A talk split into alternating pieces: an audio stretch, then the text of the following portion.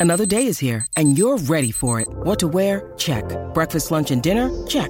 Planning for what's next and how to save for it? That's where Bank of America can help. For your financial to dos, Bank of America has experts ready to help get you closer to your goals. Get started at one of our local financial centers or 24-7 in our mobile banking app. Find a location near you at bankofamerica.com slash talk to us. What would you like the power to do? Mobile banking requires downloading the app and is only available for select devices. Message and data rates may apply. Bank of America and a member FDIC.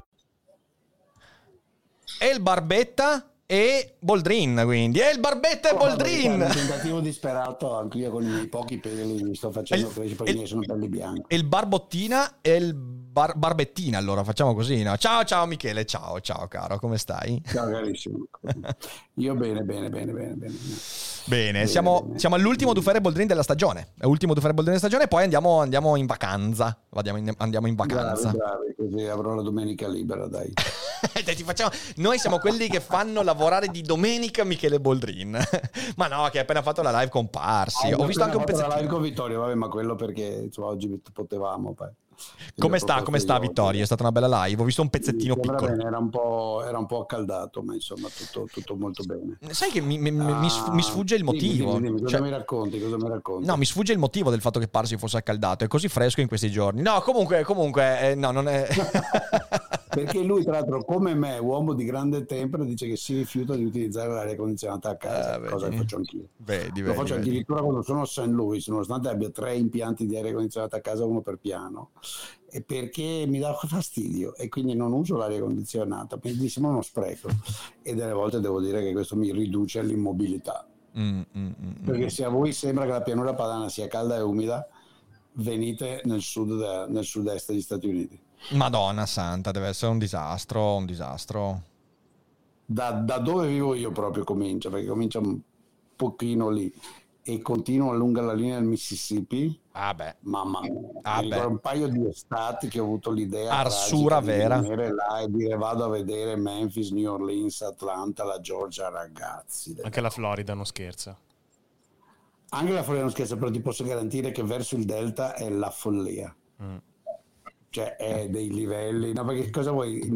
La Florida se vai sulla costa c'è la brezza comunque Sì, dell'oceano che tira sul morale dentro, ma che ne so, Memphis o sì, il Delta, il Delta è folle. Vabbè. Sì, sì, I sì, musati, i più grandi musati ma non importa. non Delta del a- Mississippi come il delta del Po. No, non esattamente. È un po' più grande. È un po' più- è grande, giusto però un po' più e due, grande. due gran bel delta, sì. Sì, è sì. vero, è vero, è vero. Eh, senti qua, Michele, oggi a me piacerebbe, vabbè, è l'ultima puntata della stagione, quindi mi piacerebbe andare un po' a, a cuore libero, però mi piacerebbe partire... Andiamo, andiamo, andiamo. Mi piacerebbe partire da qualche considerazione sul fatto che adesso siamo partiti scherzando su questo Mm, branco di trollini che è arrivato sotto il tuo ultimo Sì, video, quello sì, che hai sì, car- sì. caricato tu, che ti prendono per il culo, prendono per il culo me, fanno un po' queste considerazioni, ne ho bannati tanti negli ultimi Sì, giorni. no, per il culo ci provano perché poverini scrivono delle Eh, cose vabbè. che dici ma mamma mia questi qua per forza sono anonimi perché se la loro mamma e il papà lo vedono si vergognano poi li prendono a sberle. Cioè, anche Cioè, perché danno da mangiare. c'è poi Cioè, gente di questi 30 devono anni, essere gente che 35 se, mio- se io ho dei figli così cioè cazzo cioè, sono Mm. cazzi amari per mio figlio cioè,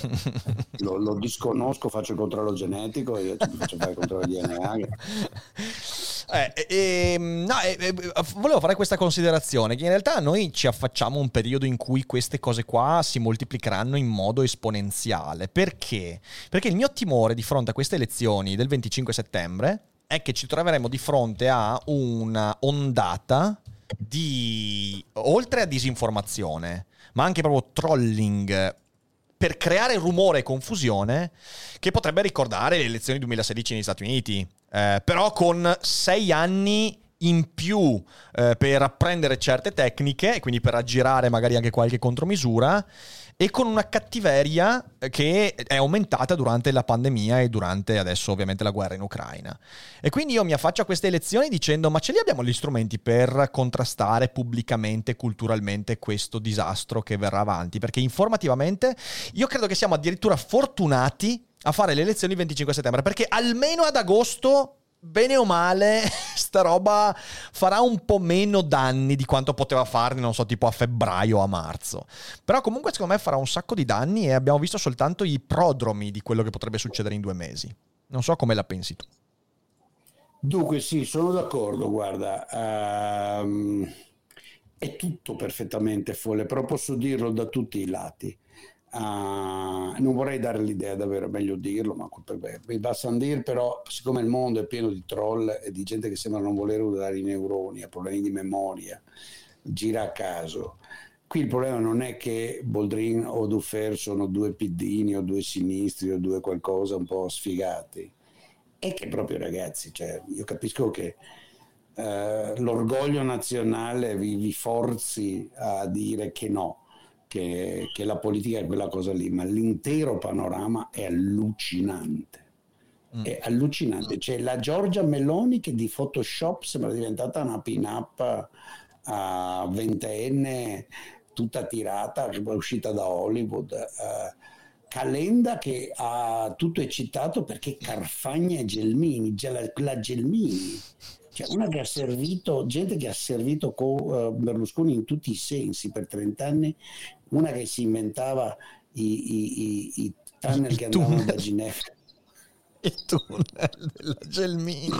Dei il neutrini. tunnel, il tunnel mi fa ancora allora, male. Passo un'altra che le uniche volte che è riuscita a esprimersi decentemente in pubblico è perché c'aveva non dirò il nome ma so perfettamente chi è, lo, il ghostwriter che le scriveva perfino i tweet, cioè, ma gente che è rimasta con Berlusconi fino all'ultimo, che fondamentalmente è vero, se ne è uscita perché quell'altro gli ha detto, sentite, io sono un padrone, con voi non mi servite più Brunetta, quelli della vecchia generazione che avete fatto, vi ho usato, vi ho fatto fare i ministri da Draghi, è stato il vostro ultimo giro in giostra, io adesso ho fatto una scelta precisa, putiniana-salviniana, metterò gente giovane, chissà, non so neanche se vi ricandido, contate come il due di coppe, quando la briscola a bastoni, io sono il padrone, via, via, via, via, via, ah, fuori, fuori, ush, ush, che provo, volete? Prova cioè, a fare, prova a fare, allora, eh, sai che condivido questo, tutto. Per questo se ne stanno andando, che non vengano a rompere i coglioni. C'è Renato Brunetta, la, la bugia, il leccaculismo trasformato in una vita. Uno che ha leccato il culo a Gianni De Michelis, a Berlusconi all'infinito, che ha raccontato le balle più allucinanti. Uno che quando a, che faceva i confronti delle medie dello spread sotto il governo Berlusconi e sotto il governo Monti per dire che loro non avevano portato il paese alla tragedia. Sarà tutto offeso perché probabilmente Tremonti in accordo con Salvini ha segnalato che il grande eh, uomo potente dell'economia, perché si adatta di più alla linea sovranista che hanno preso, è il redivivo Giulio Tremonti. Ma è tutta... Cioè, e Calenda mi vuole raccontare che lui fa il partito nuovo, davvero, cioè siamo a dei livelli isterici, ma tutti, Però... tutti eh, Letta, Letta che si inventa che lui è di sinistra. Cioè, Bellissimo, vabbè. Allora, sai la che... gara che è più di sinistra fra lui e Conto, come se volesse Vabbè, dire qualcosa diciamo. Vabbè, le, letta, letta, più di sinistra. Letta... Le Rossi erano più di sinistra, Negri era più di sinistra. Cioè, cos'è mm. più di sinistra? Landini? Cioè, so, Vorrei ricordare che Letta in questi giorni comunque ha, ha, ha, decretato l'appoggio del PD a Articolo 1 e Sinistra Italiana, che sono le parti filoputiniane vere della sinistra italiana. Quindi mi fa un po' ridere che Letta... Però vabbè, netto di questo al netto di questo, prova a fare prova a fare l'avvocato del diavolo. Perché in questi giorni io sto vivendo giorni di dubbio, cioè nel senso non è, io non, non, sento proprio di non avere mm. nessuna certezza. E il dubbio è il seguente. In qualsiasi altro momento ti avrei detto, è vero, Brunetta Zechiara Bai, la Gelmini ha il tunnel della 4 per i neutrini e la Carfagna è meglio non, non commentarla e via dicendo. Dall'altra parte, lo sappiamo bene, non viviamo tempi normali in questo momento. Perché? Perché in realtà noi siamo di fronte a un gravissimo pericolo. Il pericolo è il fatto di avere un governo anti-atlantista o comunque più o meno velatamente accondiscendente nei confronti delle richieste putiniane. Eh, in un momento di crisi internazionale pazzesca, cioè nel senso noi ci troviamo di fronte a crisi energetica, la crisi economica inflattiva, tutta una serie di cose insomma che sappiamo, abbiamo già detto tante volte. In un momento del genere, mi viene da dire, non è che bisogna veramente cercare di fare massa con persone che perlomeno sai che non daranno l'appoggio a un certo tipo di visione dell'Europa e dell'Italia. Perché questo è il dubbio che mi viene. Ora, tu sai benissimo quanto io con Calenda eh, abbia ben poco a che spartire tanto meno con Renzi. Mm. Però in questi giorni ho fatto un appello, io ho fatto un video due giorni fa, che è uno dei video che hanno scatenato poi l'animosità di tantissima gente fra i commenti, in cui a un certo punto io ho messo un appello. Cioè l'appello è che se vogliamo veramente creare un fronte democratico filoatlantista che, bene o male, desideri prendere la lezione di Draghi e portarla avanti politicamente, forse non c'è altro momento che questo. Purtroppo non ci sono altre persone che quelle in questo momento, a cui si aggiungono i vari Marco Cappato e via dicendo, quindi ci sono persone molto degne e persone molto meno degne, e che l'alternativa stavolta non è il meno peggio contro il più peggio. L'alternativa è veramente un macello, una macelleria sociale vera e una crisi economica da cui non ci risolleveremmo più. E quindi io l'appello che ho fatto ho detto proviamo a fare una cosa che le destre liberal democratiche in Italia non hanno mai fatto, cioè mettere da parte un secondo l'ego dei contendenti e due, eh, le recriminazioni sul passato e facciamo questo esperimento. Vediamo se veramente c'è la possibilità di creare in una situazione di emergenza un polo che ci permetta di dire ok, c'è una cosa su cui possiamo riunirci per contrastare quella che non è un'alternativa. Perché non è un'alternativa vedere i fascisti al governo, non è un'alternativa un centro-destra come questo, che non è neanche più centro, ma è solo destra sociale al governo in questo momento, per me non è un'alternativa. Ecco, è un po' questo il dubbio che mi pongo. Eh, e, mm, e, niente, mi piacerebbe veramente sentire come la pensi tu. Beh, guarda, questo si ricollega a quello che abbiamo appena discusso con Vittorio. Io capisco un po' uh, il tuo argomento e forse la mia reazione uh, immediata è stata anche simile a livello emozionale. Però più ci penso, più credo di no. Mm. E cioè cosa credo? Credo che ci sia, che queste elezioni siano abbastanza epocali, credo siano importanti. Credo che la ragione fondamentale per cui sono importanti è che un partito esplicitamente fascista, che, che, se ne dica, e non è un insulto in questo caso, essere, è una qualificazione della loro linea politica. Loro sono il fascismo contemporaneo, sì. no, che non è, lo ripeto per la centesima volta, uh, olio di ricino manganello, però è questa forma di ultranazionalismo, di gli italiani sono speciali, di odio esplicito contro gli emigranti, di sottolineatura della guerra di religione cristiano-islamica, eccetera, eccetera. E anche di protezionismo economico, di autarchia, di rifiuto del libero commercio, tante cose, tante cose. Eh, adesso non lo sto a elencare. Comunque, se, vuoi, se volete, se ne parlerà un'altra volta, magari non qua da Rick perché va in vacanza, ma visto che molti dicono non sono fascisti, io dico studiate la storia d'Italia, sono fascisti, nel senso, uh, l'unico senso in cui oggi il fascismo è ancora attuale come una serie di precetti ideologici di politica economica, sociale, eh, dell'interno, della giustizia, eccetera, sono fascisti. Quindi quello è senz'altro una cosa epocale. Però se ci rifletto, e sono cose che tu hai sentito dire da me, io lo dico da quando ho capito un po' la storia d'Italia, avrò avuto 40 anni che mi sono scontrato con un amico storico, ma l'Italia è sempre rimasta fascista. Eco ha voluto dargli questa sua versione un po' snob, intellettualoide, no? il fascismo eterno. Ma l'Italia è sempre rimasta fascista perché la, è stato il fascismo che ha fatto gli italiani.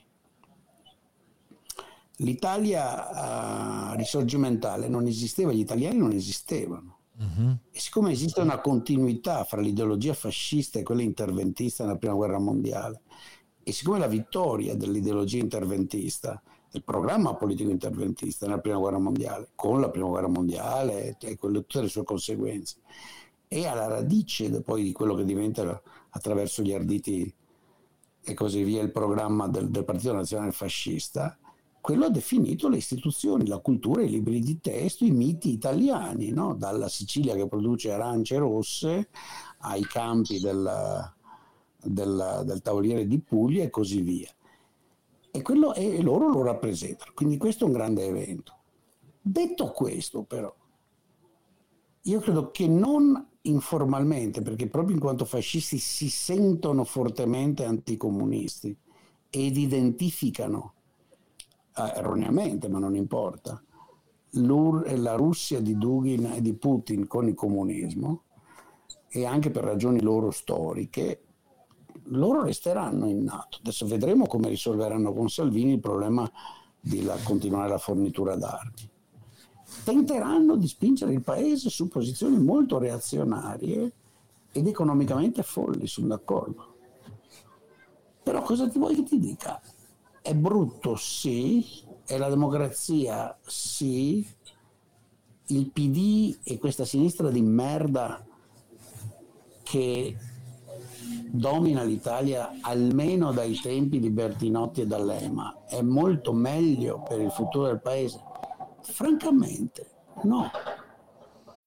When you need mealtime inspiration, it's worth shopping Kroger, where you'll find over 30,000 mouthwatering choices that excite your inner foodie. And no matter what tasty choice you make, you'll enjoy our everyday low prices, plus extra ways to save, like digital coupons worth over $600 each week. You can also save up to $1 off per gallon at the pump with fuel points. More savings and more inspiring flavors make shopping Kroger worth it every time. Kroger, fresh for everyone. Fuel restrictions apply. Ora sia chiaro, non vi sto dicendo che dovete votare Fratelli d'Italia o la Lega o, o, o, o il partito del Satrapo. Io considero la Lega forse la peggior feccia italiana perché sono moralmente corrotti la classe dirigente. Sto dicendo che non è la fine del mondo. È una brutta roba, ma è una brutta roba perché? Perché non c'è un partito draghiano vero, non c'è un partito che prenda essi come sua bandiera il discorso di Mario al Senato il 17 febbraio del 21. E il PD, che fa finta di issarlo, è un partito di buffoni, come ho scritto sul foglio, è un partito di Pongo. È il partito di Orlando, di Emanuele Felice, di Zingaretti, di Provenzano, della Mazzuccato. Perché dovrebbe essere meglio quella roba lì? Non, mi dispiace, mi sono creato questa opinione, io sarò contro questo governo, lo so, perché tutto quello che vogliono fare è nocivo per il paese, ma non ho nessuna voglia di cooperare una specie di embrasso non fronte popolare stile staliniano 1939 perché mio Dio, no, no, no, no. Che Letta, Provenzano, Orlando e questa gentaglia che ha fatto solo danni e ha diffuso merda populista vada pure nell'immondizia della storia. Poi vedremo. Allora, sono d'accordo. Ma... Però purtroppo non mi sembra. In questo momento è l'unico che ha. Scusate, ho fatto un comizio, dopo lascio parlare Rick per lungo. Però finisco. Renzi mi pare veramente in suicidio, lì sta diventando un caso. L'ho ascoltato l'altro giorno, mi ha fatto terrore, ma terrore psichiatrico, sta male. Cioè l'uomo è così, cioè, non c'è speranza, non c'è speranza, è veramente ridotto male l'ego di Renzi è una, una, roba, chi gli vuole bene gli trovi davvero qualcuno che gli faccia capire che Calenda ha un grande ego, però almeno si sta muovendo abilmente, ha occupato la scena, infatti è lì che detta condizioni. Purtroppo non mi convince perché lui è uno di quelli che pensa che fa il grande partito imbarcando un po' tutti. E invece io continuo ad essere l'opinione che ho espresso sul foglio e esprimerò in alcuni articoli futuri che intendo scrivere in questa campagna elettorale, che su quello, e torno a quello che hai detto tu, uh, Rick, tu hai ragione a dire che forse sarebbe l'occasione per costruire un partito pragmatico draghiano. Sì, ma bisogna costruire un partito draghiano, non un partito che dica continuamente corrobi allora, grigie. Sì, però ci metto, ci metto il però. Parola. No, allora, eh, ci sono vari però, perché io eh, in linea di massima sono d'accordo con tante delle cose che hai detto. Eh, ci sono dei però. Allora, il primo però è è vero, c'è dentro Orlando, gli Speranza, gli articolo unisti, sinistri italianisti e via dicendo. E vanno buttati nell'immondizia, sono il primo a dirlo. La questione è come vanno buttati nell'immondizia. Non sono convinto che con una vittoria di Meloni finirebbero nell'immondizia. In realtà per loro sarebbe una cosa estremamente comoda. La cosa migliore per questa compagine scalcagnata di una sinistra ammorbante, putrefatta, terrificante, è di finire in opposizione. E la cosa migliore è non ci ritogliamo più dal cazzo, neanche lì. Cioè, nel senso, non è che avendo la Meloni al governo questi se ne vanno. Anzi, potranno farsi forza, potranno dire, vedete cosa avevamo detto? Io li voglio in un progetto draghiano, perché il progetto draghiano seriamente draghiano che li porre, potrebbe veramente mostrare per quello che sono, cioè dei, dei, dei, dei, putrescenti politicamente parlando. Quindi vanno espulsi, vanno, vanno cestinati, il come è il problema. E secondo me, di nuovo, se vuoi cestinare queste cose qua, tu devi creare un atto di selezione, ma sulla responsabilità di governo eh, un partito draghiano che non sia Draghi. Perché? Perché con Draghi è successo esattamente quel problema lì. Cioè, Draghi è stato il governo. Questi qua hanno fatto i quiescenti, hanno detto: ah, sì, va bene, è arrivato il Padre Eterno e via dicendo, finché non l'hanno messo eh, alla porta. Però non è stato fatto un atto di selezione. Io vorrei vedere dalle urne venire fuori un progetto di stampo draghiano. Eh, con tutti i distinguo che farò adesso, perché a quel punto lì, con il mandato democratico, tu vedi veramente chi vuol seguire quel tipo di cosa e chi invece parlava a Vanvera. Quindi, prima di tutto questo. Seconda cosa, ti dico, Michele, io non mi posso, cioè nel senso io capisco il tuo discorso, però non, non mi arrendo al fatto del Meloni va al governo, sarà un periodo di merda, ma non sarà la fine del mondo. Non... Ma, anche per le scelte che ho fatto nella mia vita, cioè nel senso io non ho nessuna intenzione di veder salire al governo la non fine del mondo in questo momento storico, perché di nuovo, secondo me la pentola a pressione sta traballando un po' troppo e quindi rischia veramente di fare dei danni più che per il governo in sé per sé, per l'effetto domino che potrebbe scatenare. E quindi non mi sento, non sono nel periodo storico in cui direi Vabbè, se va la Meloni, ce le chiamo le ferite e poi ricostruiamo. Non, non, non, è proprio, non me la sento in coscienza di, di dire questa cosa qua in questo momento. Eh, per me la Meloni attualmente è a livello di Salvini, cioè nel senso io non vedo una differenza eh, da un punto di vista di caratura umana fra i Fratelli d'Italia e la Lega. Per me sono veramente la stessa risma, è veramente la stessa feccia e faccio fatica a dirti uno è m- meno, è più peggio dell'altro, ecco, mettiamola così, faccio veramente fatica. E quindi per scelte che abbiamo fatto, per scelte che voglio fare, eh, io ti dico non, non riesco ad, ad, ad, arrendermi. E visto che in passato io sono stato uno di quelli che, eh, per, per, esempio nel 2018, io ho parlato chiaramente del non voto, ho parlato chiaramente eh, della, del valore del non voto. Eh, però era il 2018. Ora, lo so che qualcuno mi dirà, eh, ma la situazione a cui siamo arrivati adesso è colpa anche delle non scelte fatte in passato e posso anche essere d'accordo. Adesso secondo me la situazione è veramente troppo, cioè veramente io percepisco il pericolo che non ha più a che fare con un pericolo di 5 anni, per me ha a che fare con un pericolo dei prossimi 30 anni e l'abbiamo detto tante volte questa cosa qua. E quindi dall'altra parte mi trovo a dire Calenda a me non piace, non mi piace Renzi, non mi piace, no, non mi piacciono quelli di più Europa attuali, non mi piace eh, tantissimo di quello che vedo, non mi piace Di Maio, eh, per quanto sia uno dei pochi politici che negli ultimi due anni ha comunque mostrato più che un trasformismo, un atto secondo me di maturazione da un certo punto di vista di posizioni e di, e di, di credibilità, eh, non mi piacciono queste cose qua. Però ci sto pensando veramente, cioè se ci fosse una compagine politica che dice ok, noi abbiamo visto cosa ha fatto Draghi, sapendo che alle elezioni Draghi con Draghi in tutto e per tutto prenderebbe il 12%, eh, prendiamo Draghi e lo trasformiamo in un, il draghismo lo trasformiamo in un prodotto elettorale.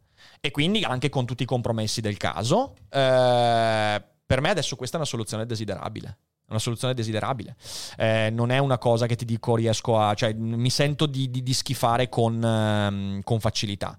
Eh, perché stavolta l'alternativa non è più un'alternativa. Ed è questa la cosa che ha cambiato secondo me. Eh, c'hai il microfono spento, Michele. Microfono spento. Eh, no, su questa ultima roba che la vediamo diversa, ma uh, a mio avviso eh, non lo so, cioè, eh, anzi, cioè adesso qui andiamo sul distinguo che poi sono soggettivi. Nella sì, mia esperienza personale la classe dirigente leghista è molto peggiore di quella dei Fratelli d'Italia. Perché? Perché eh, al di là degli aspetti caratteriali la classe dirigente leghista non ha dignità, non ha etica, non ha morale, vuole solo potere. A quella di Fratelli d'Italia è correttamente fascista, come ho detto e ripeto uh, è meglio e peggio? Beh, almeno il pregio della coerenza e della trasparenza. Uh, la Lega è piena di gente che va a fare accordi con Putin, che va in Crimea, la riconosce, che va a bere le ombre e poi lo cancella, Zaia. Non stiamo parlando dell'ultimo arrivato. Um, uno così è una persona di cui non ci si può fidare in nessun ruolo. Uno che da presidente di una regione riconosce, cosa che non gli spetta, tra l'altro quindi viola i suoi poteri, abusa dei suoi poteri per inventarsi chissà che traffici, chissà che soldi, chissà che favori. Va a riconoscere una roba che non può riconoscere, quindi è nato perfettamente dipende da come si vuole guardare, o vuoto e quindi buffonesco di servilismo o falso ed illegale e quindi uh, di subordinazione costituzionale. Um, e poi se lo rimangia tre anni dopo, quattro anni dopo, perché così gli conviene in quel momento, perché nella regione dove governa uh, la maggioranza della gente alla fine è contro l'invasione di Putin, è una specie di, non lo so, persona inqualificabile che non voglio uh, che purtroppo mi rattrista avere potere, perché è una persona inqualificabile. Questo su, su, su quel tema. Um, ripeto, non credo che ci saranno, cioè credo che l'Italia andrà, cioè c'è la democrazia, gli italiani vogliono il sovranismo fascistoide al governo, vogliono cacciare gli immigranti, è orrendo tutto questo, sì è tutto orrendo, vogliono perseguitare gli omosessuali e discriminarli, uh, vogliono i sussidi e l'evasione fiscale nel piccolo commercio, nella piccola borghesia commerciale. È così, che lo provino. Io sono dell'opinione che devono provarlo. Uh, il punto è che dall'altra parte, e qui veniamo al tu dici una roba chiaramente draghiana, ma una roba chiaramente draghiana deve essere una roba chiaramente draghiana. Ma proviamo a ragionare su invece, questo. Invece in questo momento un'insalata russa proviamo... Se tu mi dici, purtroppo mi scoccia usare Calenda come, come esempio, vero, perché sembra che c'è, particolarmente con lui, non è, però eh, visto che è diventato il simbolo di quella roba lì, poi scegli tu, cioè il, il PD, ripeto, il PD è il PD, cioè il PD è uno che voleva Conte. Capite? Conte, eh vabbè, cioè, ragazzi, cioè, Conte non è meglio della Meloni, mi dispiace per voi. Però proviamo, proviamo allora peggio del Meloni, perché Conte è uno che è stato disposto a servire Salvini, quindi chiedeva il permesso di parlare, poi a tradirlo, poi a servire Renzi, poi... Cioè, cioè, che Conte è una roba. Cioè, per me la dignità minima, la coerenza del politico conta, conta e con Conte non c'è. Quindi il PD che era, voleva in Conte, insomma, quella, là, il resto non è un'alternativa che mi piace e quindi mi preoccuperei e farei il fronte se solo se da un lato mi distruggessero le basi della vita costituzionale. Non credo lo faranno. Non credo, proprio non credo. Ah, non credo. Lo, lo, dicevo prima a Vittorio Emanuele, che infatti si è fermato anche lui un attimo e ci ha pensato. Sai perché non possono?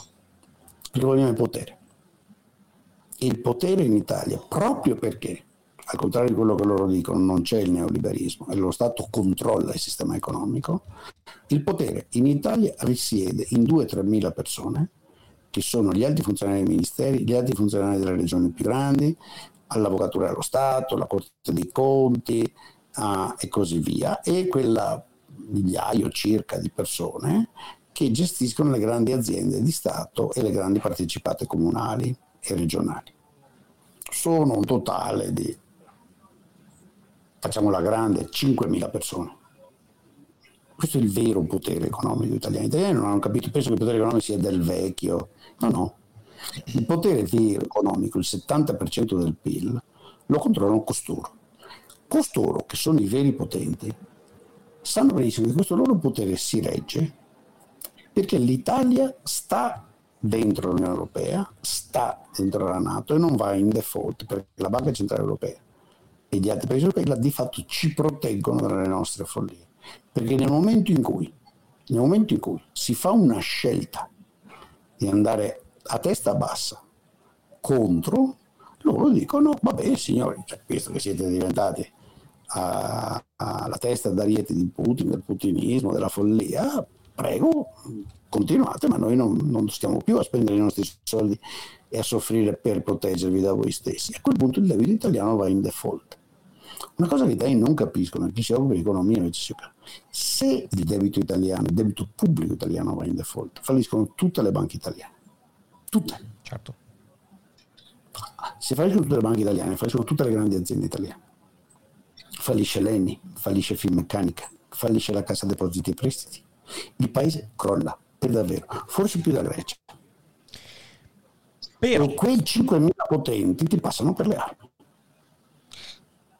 Va bene, ma c'è, c'è, c'è, una questione che se io seguo... È dire questo, cioè chiaro, non lo dico con grande tristezza, eh?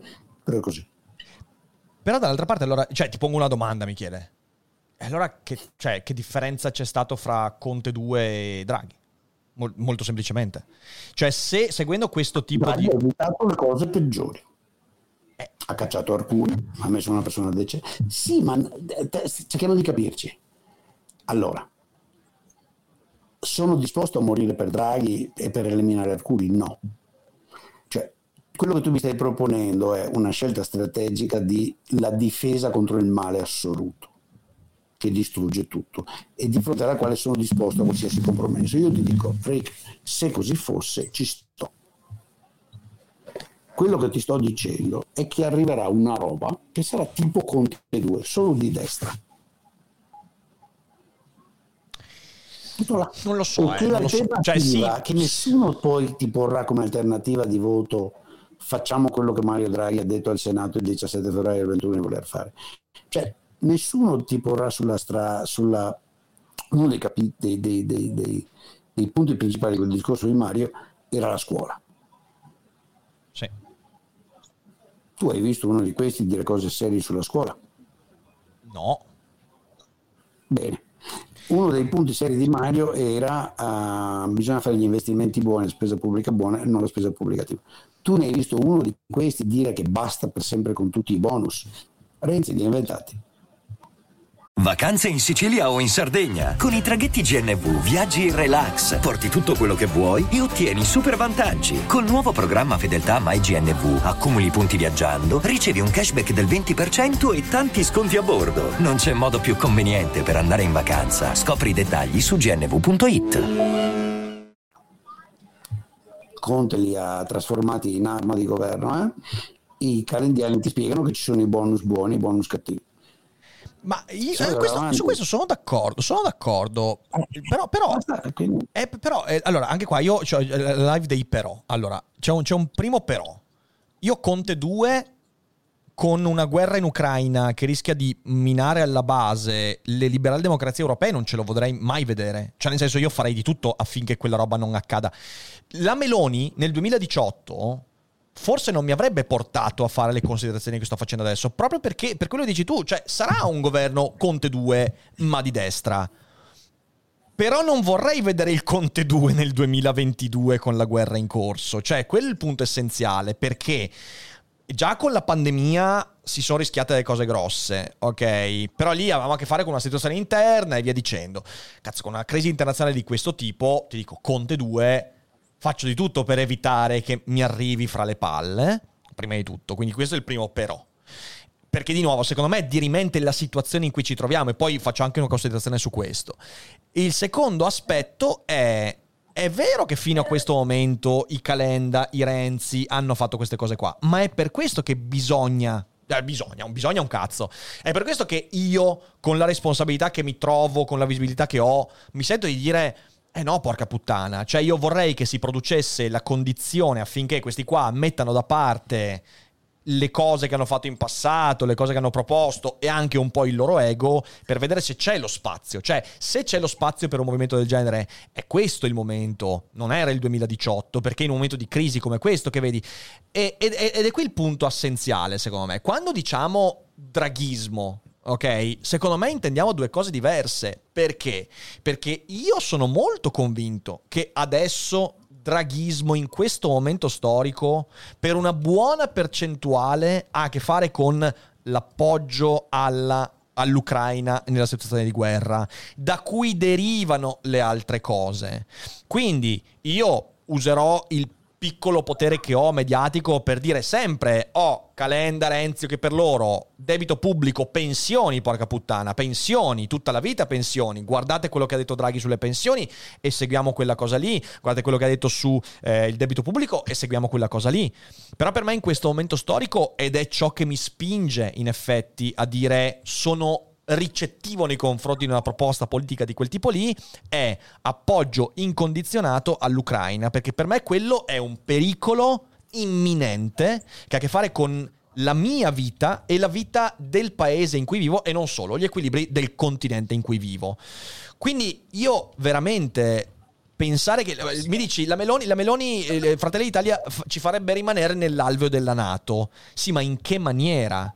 Io non sono assolutamente convinto che la Meloni darebbe l'appoggio per l'invio di armi, darebbe l'appoggio, anzi, con tutto il discorso sull'Europa, manderebbe l'Europa e l'Italia in Europa ancora più nell'irrilevanza. In un momento storico, peraltro, dove effettivamente, eh, cioè nel senso, eh, l'Italia stava ricominciando a costruirsi un ruolo internazionale. Quindi tutte queste cose qua sono quelle che mi fanno dire, quando, quando io dico draghismo, parlo principalmente di quell'aspetto lì e da cui poi va a cascata tutto il resto. Non ultimo, ovviamente, la situazione di gestione pandemica.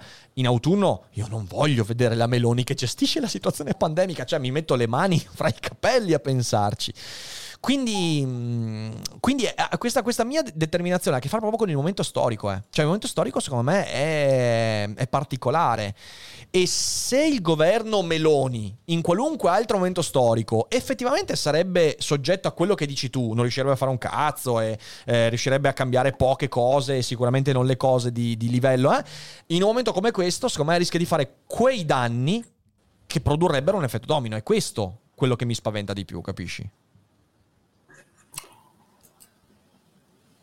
Sì, capisco, capisco perfettamente, come sai, insomma, eh, tutti hanno visto, seguito cosa, cosa ho dedicato all'Ucraina, cosa continuo a dedicare, cosa appena sto meglio, un po' più di tempo, dedicherò di nuovo. Insomma, lo considero la battaglia assolutamente essenziale in questo decennio, quindi non, non, su questo siamo assolutamente d'accordo. Sono semplicemente dell'opinione che valga per la questione ucraina la stessa cosa che, Vals, che, che, che appena argomentato per la questione economica. Anzi, aggiungerò una cosa di più, molto cinica, uh, però rifletteteci. Pensate un attimo.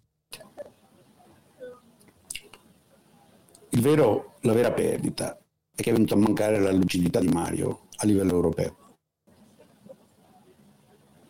Scholz e Macron non hanno la lucidità di Mario Draghi, Pedro Sanchez neanche parlare, eh? uh, e neanche Boris Johnson, anche se l'establishment inglese eh, al Foreign Office ce l'ha. Mm-hmm. E quello è un po' una garanzia. Bene. Quindi quello viene a mancare. Però quello non può essere sostituito da niente. Non c'è il candidato primo ministro della sinistra, non so chi cazzo sarà. No, sarà Enrico Letta. Mi dispiace. Enrico Letta l'ho visto in azione. Cioè. Ah, e quindi vabbè, quella è la grande perdita. Dopodiché l'Italia continuerà a applicare le sanzioni, l'Italia continuerà a fare la sua finta parte di contributi militari, ragazzi, di fatto proprio per l'opposizione politica che c'è. Noi abbiamo fornito pochissime armi. Sì, certo. La risposta è sì. Perché sono, lo vogliono fare? In parte perché in per davvero i fascisti italiani sono atlantisti. Per mille ragioni perché hanno scoperto, per strane ragioni, siccome per loro il pericolo è l'Islam, hanno scoperto che bisogna stare con Israele. E quindi se stai con Israele, eccetera, eccetera. Le ragioni sono un po' complesse, se volete possiamo discuterne. Esiste una versione reazionaria dell'atlantismo che non è liberal democratica, non è libera progressista, ma è atlantismo. Ah, loro non lo sanno che alla fine di questo loro ragionamento, a intendere, loro sono pro Erdogan, gli scoccia a dirlo, ma lo certo, sono. Certo i fascisti italiani non lo sanno, ma loro sono pro Erdogan, ma non importa. Uh, esattamente come sarebbero pro colonnelli greci. Ma esattamente, esatto, stavo, per dire la stessa co- stavo per dire la stessa cosa. Uh, quello ha a che fare con capire come funzionano queste posizioni. Vabbè, però credetemi, ma non è quello, anche se non lo fosse. Dovrebbero, sai perché? Perché se è vero che ci sono quattro scarpai marchigiani e due produttori di turbine veneti o lombardi che un po' gli gira i coglioni, che sono le sanzioni con la Russia. Tu immagina cosa succede all'economia italiana se l'Italia decide di non applicare le sanzioni. Signori, i nostri mercati di esportazione si chiamano Europa e Stati Uniti. Volete le sanzioni americane? Penso che l'elettorato leghista direbbe ah sì, il Boro, adesso avendo due scarpe a Mosca, io can a mí cosa me echaba de, de, de, de, de René California. Elvin. A mí Elvin California che vengo mare. Ti immagini? E mi, i freni a BMW. Ma chi si fa i freni? Visto? Provate. E se c'è parlo terra a terra, gioventù. Questo è il punto. certo, Quindi certo. da lì io vedo zero pericoli, ma non perché siano democratici, ma non perché siano amino la libertà, ma non perché si identificano il popolo ucraino, continueranno a dire sti rompicoglioni di ucraini, sti disgraziati vogliono anche essere liberi, ma sono una banda di morti di fame, ma che cazzo vogliono da noi, e, tutto, e questo e quell'altro. Però saranno zitti a Mosca, così. Andranno passi lunghi e ben distesi, perché?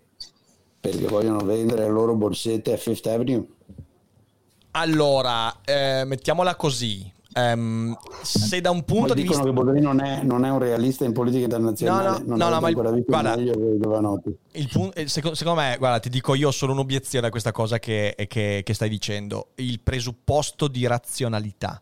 Cioè, nel senso, quante, quante volte ne abbiamo parlato? Eh, in economia, insomma, quante volte eh, eh, viene fuori questa cosa qua? Se presupponiamo che l'elettorato meloniano, che la dirigenza di Fratelli d'Italia, che i futuri governanti e governati siano razionali, il tuo discorso non fa una piega. Però negli anni, negli anni 30 il fascismo italiano ha fatto delle scelte antieconomiche che era da tagliarsi i coglioni e tantissime ne hanno fatte, legato alle esportazioni, legato alle importazioni, legato all'autarchia, ricordiamoci insomma cosa è stata l'autarchia in Italia. Quindi eh, la domanda che vi pongo è questa, l'elettore fascista è il, diciamo così, il simpatizzante fascista del 2022? È così diverso dal fascista elettore, fasci, elettore fascista, simpatizzante fascista del 1933, 34, 35? Ecco, questa è una domanda veramente ai posteri. Quindi, se razionalmente io condivido il tuo discorso, la cosa che potrei non condividere è l'idea che le scelte che verranno fatte siano razionali. Lo scarpino di Ancona eh, per quanto abbia un vantaggio a esportare in USA, in Germania, in Olanda i suoi prodotti, eh, il, il, vinaiolo veneto che fa un ottimo, un ottimo, come si chiama, un ottimo barbera e via dicendo, abbia tutto... Eh, quanto queste persone sono disposte a tagliarsi i coglioni pur di veder trionfare la loro immagine ideologica del mondo. Se devo prendere una prospettiva marxiana di questo di problema, eh, sicuramente il loro eh, il fattore economico avrà la meglio.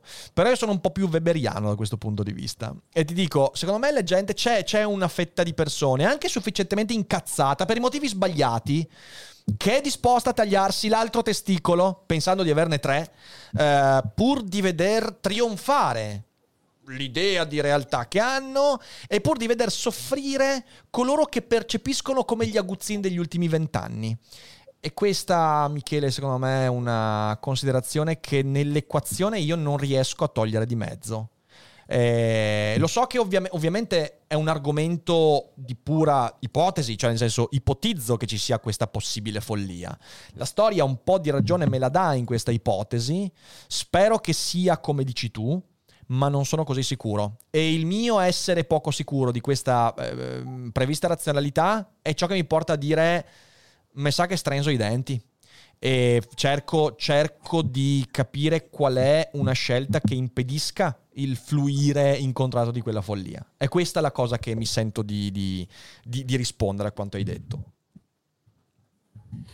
Cioè, secondo me questi è veramente rincoglioniti, capito? Cioè, nel senso, questo, questo, è il riassunto. Il riassunto è quello. Sì, il riassunto ho capito che è quello. Um può darsi tu abbia ragione, cioè esiste un precedente che ti dà uh, parzialmente ragione ed è quanto avvenne fra il 10 e l'11. Beh, sì.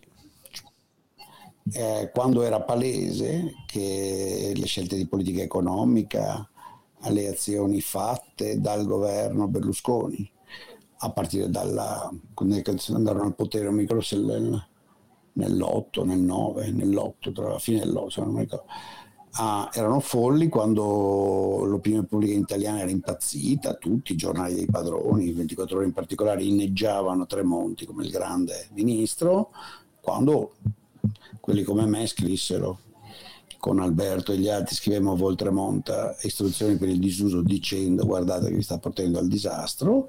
Un anno dopo accadde e però fu necessario un colpo di forza di fatto parlamentare, istituzionale, napolitano, insomma un concerto di tutti per, perché si dimettesse perché avrebbe probabilmente altri sei mesi quel testa di cazzo e avrebbe distrutto il paese, di quella coppia di teste di cazzo a Tremonti e, e, e, e, avrebbero distrutto il paese. In base a cosa? In base al fatto che non volevano mollare il potere. Mm-hmm. Quindi questo uh, è vero. Um, però non scordiamoci che saltarono alla fine e saltarono perché il loro elettorato perfino i loro leccaculo del Sole 24 Ore, il direttore del Navigatore del Tempo, era un assoluto, infatti ne ha lasciato l'effetto, la redazione del Sole 24 Ore è ancora fortemente servile no? a Tremonti, tant'è che sono andati a fargli festival a Trento, ridicolo, con, con i maghi e, e, e, i guru e le cartomanti di finta economia, quindi eh, ti immagini il potere che aveva, cioè 11 anni dopo sono ancora lì in parte, no? parte della redazione ancora servile a quest'uomo e a quei centri di potere. Però alla fine, insomma, tra la primavera dell'11 e l'estate, quel mondo insorse contro di loro e disse andate via perché ci state distruggendo. Um, quindi sì, Doma- domanda, eh, domanda. stiamo facendo i rabdomanti tutti no, e no. No, certo, ovvio, certo, ci mancherebbe. È, io dico sì, cioè, questa è una, quella che tu hai descritto è una possibilità certamente, la follia, la, la, la, la sete di potere, la convinzione di essere entità superiori, Berlusconi, Tremonti, forse anche Giorgia, uh, molti di questi ce l'hanno, uh, alla fine credo che eh, il loro stesso elettorato uh, li travolgerebbe, io credo, però magari mi sbaglio. Certo, certo, no, ma io capisco, capisco. La, la domanda che, che pongo è... Questo è il paese che poi si è inventato che aveva 11 milioni di baionette è andato a invadere l'Albania, la Grecia, quindi tutto è possibile. Tutto no? è possibile. Se Giorgia va a Piazza Venezia uh, tutta photoshoppata e comincia a fare io sono Giorgia io vi porterò al mare al tutti mare. con me andiamo a mostrare gli appegliare 23 milioni di bikini 22 milioni di costumi siamo italiani siamo belli siamo forti andiamo tutti a Ostia. Qualcuno fermi Michele Boldrin. Può darsi che la seguono chi lo è, sa è, è Michele Burino in questo, questo. paese balneare. Bello Michele Burin bello Michele Burin. Senti qua ma, ma eh, la, la, domanda che, che sorge spontanea è è vero che nel 10-11 c'era tutto un apparato pronto a rispondere, non l'elettorato di Berlusconi, eh, un apparato politico pronto a rispondere quell'apparato oggi...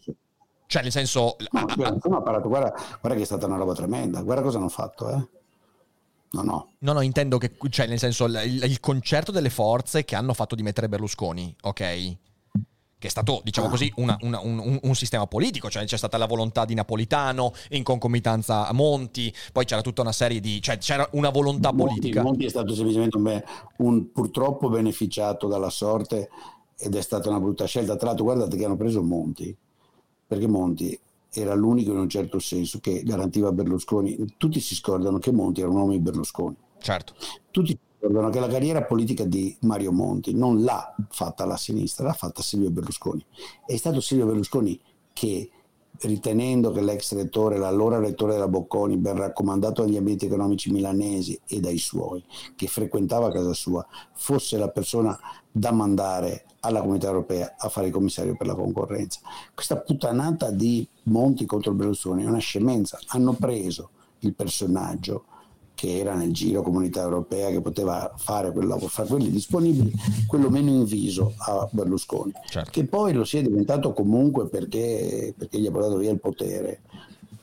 È vero, ma questa roba di Monti, uomo della sinistra italiana, è una tal cagata. No, no, vabbè, quello, quello assolutamente. assolutamente. No, però quello che dicevo. Mandato a Bruxelles da Berlusconi. Quello che... Scelto da Berlusconi, omaggiato a Berlusconi. Certo, no, ma quello, quello, che dicevo io era che c'è stato comunque un concerto di forze politiche istituzionali, eh, napolitano, insomma altre cose, che però oggi è molto più debole rispetto al 2010-2011, cioè c'è molta più confusione, quello, quindi ci sarebbe anche secondo me molto meno, molta meno capacità di fare un intervento simile.